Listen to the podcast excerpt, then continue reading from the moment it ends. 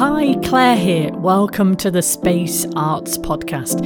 Great to have you with us. This time, over a steaming hot drink, we sit back and listen in to another fascinating conversation all around the topic of community collaboration. You can, of course, watch this recording in full as part of our webinar series. More info about how to do that in our episode description. But first, I'll make the introductions. Sajida Carr is one of the directors of Creative Black Country. Her and her team act as a catalyst, a broker, an enabler, and a facilitator in developing a programme that reflects the makeup of communities living within their fabulous corner of the West Midlands. She shares tips on how they use both digital and analogue as a two pronged approach. Her view of the role of the enabler and facilitator in community led projects and why their weekly meeting with creative advisors helps keep them stay connected to the local area. First up, Sajida explains to my space colleague Rob Lindsay the complexities of the region they operate in.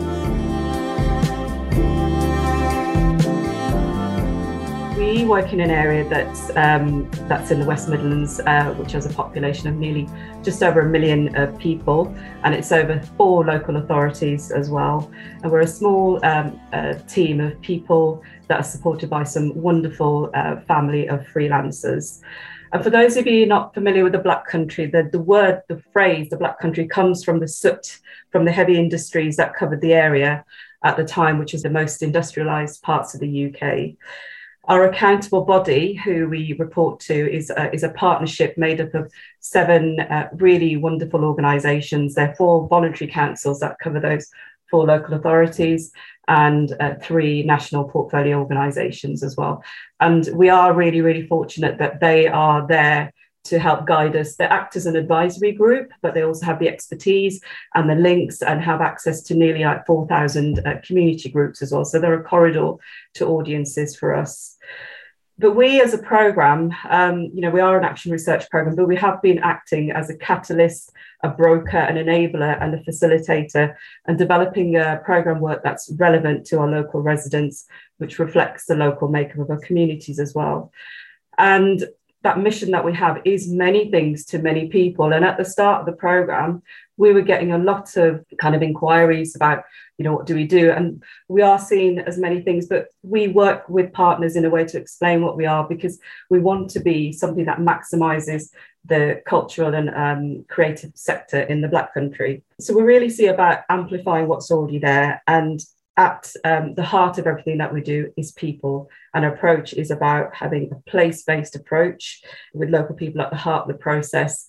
And these words, co design, um, co producing, they're all, I mean, these are words that are said now, but we are actually standing on the shoulder of giants. This work has been done for decades. So, but when you boil it down, the work that the, the way that we work, it comes down to community making decisions, shared leadership, and just constantly learning, reflecting, and kind of um, acting upon what's actually needed in the areas or what's more helpful as well. That's absolutely amazing. I love that list of the list of words you did a list of about four words there that were like enablers and brokers and connector, all that sort of stuff. I think it's really, really important to to recognize language like that because it again echoes that we're not looking to go in and say, hello, we're in a town with no communities whatsoever. We're here to build the very first one. You know, it, it's absolutely not that. It is absolutely building upon existing networks, existing relationships, which which I think is absolutely amazing. Um, do you mind if I ask you a little bit about the um, creative people and places program for a little bit more on that as well? Because I know you've been doing a lot of work in that area, and I know it's a program that Creative Black Country are very good at trying to build that community as well, making sure that people know about what's available. Can I ask you to say a bit about sure. Um, for I mean, yeah, there are 33 programs across um, the country, and that community decision making, the shared leadership, those are all things that kind of common threads. And this is a program that's funded by Arts Council. And there is an expectation around making sure there's a consortia driving um, the work as well, but people remain at the heart of it as well. But when you go and visit different places, a CPP one, everyone's got the same um, sort of ethos, but everyone's delivered it in a different way. So there's no blueprint for this work in a way but um, as I mentioned, there are there are certain threads that carry through, but it is a program that's funded by Arts Council to kind of build on, you know, the strategies that are coming through, the Let's Create work that's going on as well. So it's building on all of that. That's absolutely amazing. Um, well, I suppose uh, let's let's talk about communities, and again, let's let's keep talking about the the work that's involved. Really, I know that when you and I spoke prior to this, that was one of the things that came up. Kind of, what do you need in place to work successfully with communities? And I know you were quite quick to say it's about attitude, perhaps more than resource.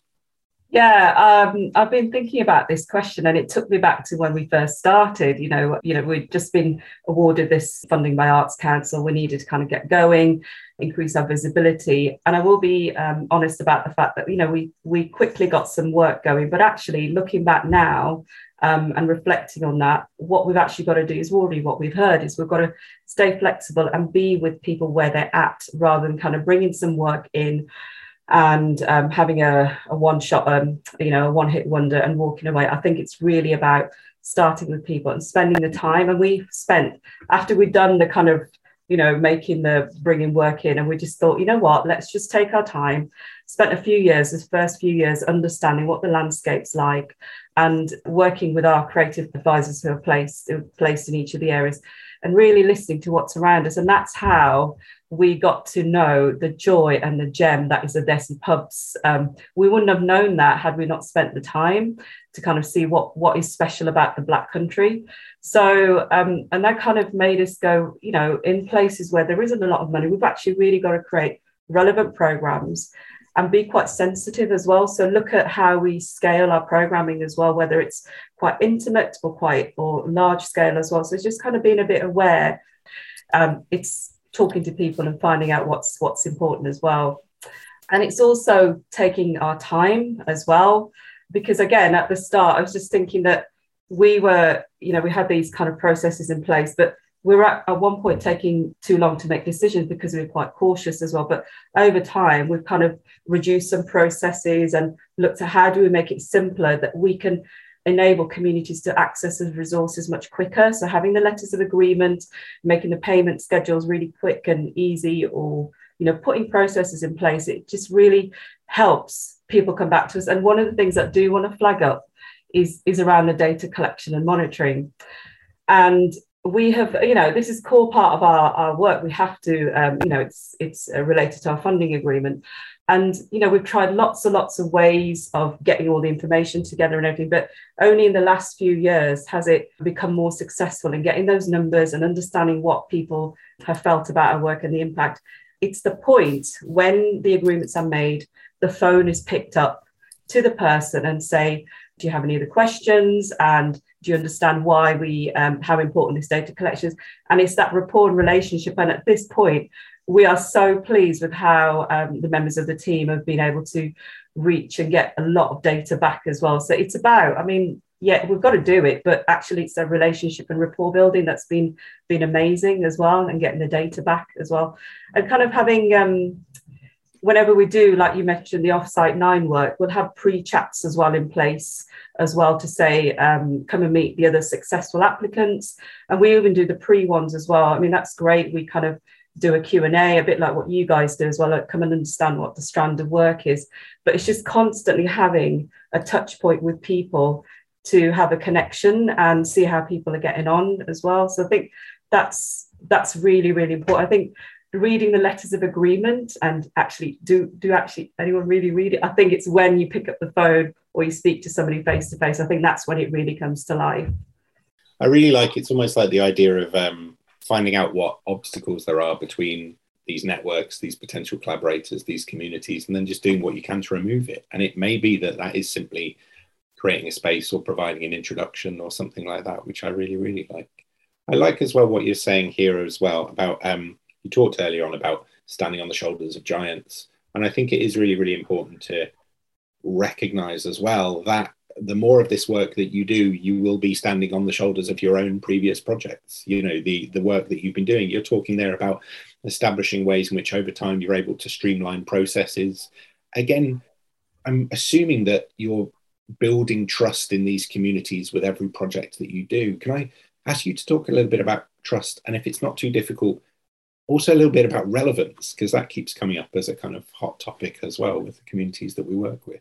Yeah, um, so trust, we found that it comes with time and going out and having that cake and spending time with people and sticking to our word as well. It's like if we said something, we're going to do something, then we stick to it as well. But I think it also helps that we have, you know, our consortia partners as our, our advocates as well. And the more you kind of work with partners, they become your cheerleaders in a way. So that's how you kind of build a trust. And I think that's what's been the strength of our work. It's like we always really want to share the gems of what we've um, done in, in partnership, but actually that's the work that we want to talk about because we're the enabler and facilitator. So our job will be done. You know, I hopefully will. We, you know, we won't need to exist because the work's been done, but I know that will take a long, long time. But the trust comes with with time. Yeah, I do remember that very first meeting that we had as well. It's like, what you're doing here and why you why you here. We put in the bit, you know, but yes. we just took our time to have those conversations and I mean, how we found for us as a program is having, I mentioned the creative advisors a moment ago. They're local, they're Black country based, and they're our ear to the ground as well. So that's when we kind of get a sense of every team meeting that we have. We meet every week and kind of get a sense of what's happening, what are the trends that are emerging, and also our MPOs as well. That's how we find out. It's just kind of being visible and attending other events. And, you know, we, we work in quite a multi layered way as well. So we've got the strategic partners, we've got the grassroots communities. I think we're quite fortunate that we're really into the cross sector partnerships as well. So the more that we work in this way, the more we can become relevant. I mean, we've started to grow our, our visibility with businesses as well. I mean, that's took about six, seven years to kind of really embed ourselves as well. So I think it's, yeah, trust and time to kind of build relevance. That's really interesting. That's really interesting. I think for a lot of people that maybe have started doing more and more work with their digital communities because of lockdown, because of the restrictions of COVID, because we weren't able to meet in physical spaces, I think a lot of people are now fearful that as we can now move into those physical spaces again, their digital platforms, their, their digital communities will become less relevant. Mm. People saying, well, actually, what relevance do these digital spaces have? People who have maybe seen these digital spaces as, as yeah. replacements for live and have always yeah. compared them to live rather than looking at what they themselves can offer. And yeah. I know that a lot of your digital communities, your even even work that you've been doing on social media, mm. far preceded lockdown. You know, it hasn't been as responsive to that. And you've certainly yeah. huge engagement with audiences, not just because they couldn't meet in physical spaces. Does that make yeah. sense? I think it's kind of having um, in a hybrid approach in a way. Some of the digital work that that's been going on. Um, and this, I think it's been really, really amazing to kind of, we've opened up to new audiences because it's unearthed and unlocked some folks um, kind of accessing our work. But on the other hand, as well, we know that on the flip side, there are people who can only access our work through um, analog, you know, through phone or face to face as well. So really, really mindful of that. And I know we're, we're, thinking that things are starting to settle down, but we don't, we still don't know what's around the corner. So kind of having kind of a two, um, a two pronged approach is is probably going to be the way. And and some of the examples that when we were in lockdown, people were signing up and not turning up. Or, you know you just kind of think from the community groups aspect who've had this commission they put all this time and effort into it but actually it's only the audience member having a click of a finger to decide whether they're going to turn up or not. It actually kind of you kind of think well people may not understand how what the value of that time has been you know bringing facilitators in and putting all that prep time in as well. But it's just, I think we should definitely see this as a as a massive opportunity. I mean, you guys supported us with um, 100 Masters a few years ago. That was like a two again a two pronged approach. We did these wonderful videos with the support space, but then also we did some physical um, activities as well around that. So the fact that you know one of those videos got nine million views, I think it was quite. It was a simple story, so it's kind of staying relevant to what people want to see and hear as well. Yeah, completely, completely. Wonderful. Thank you so much. Thank you so much.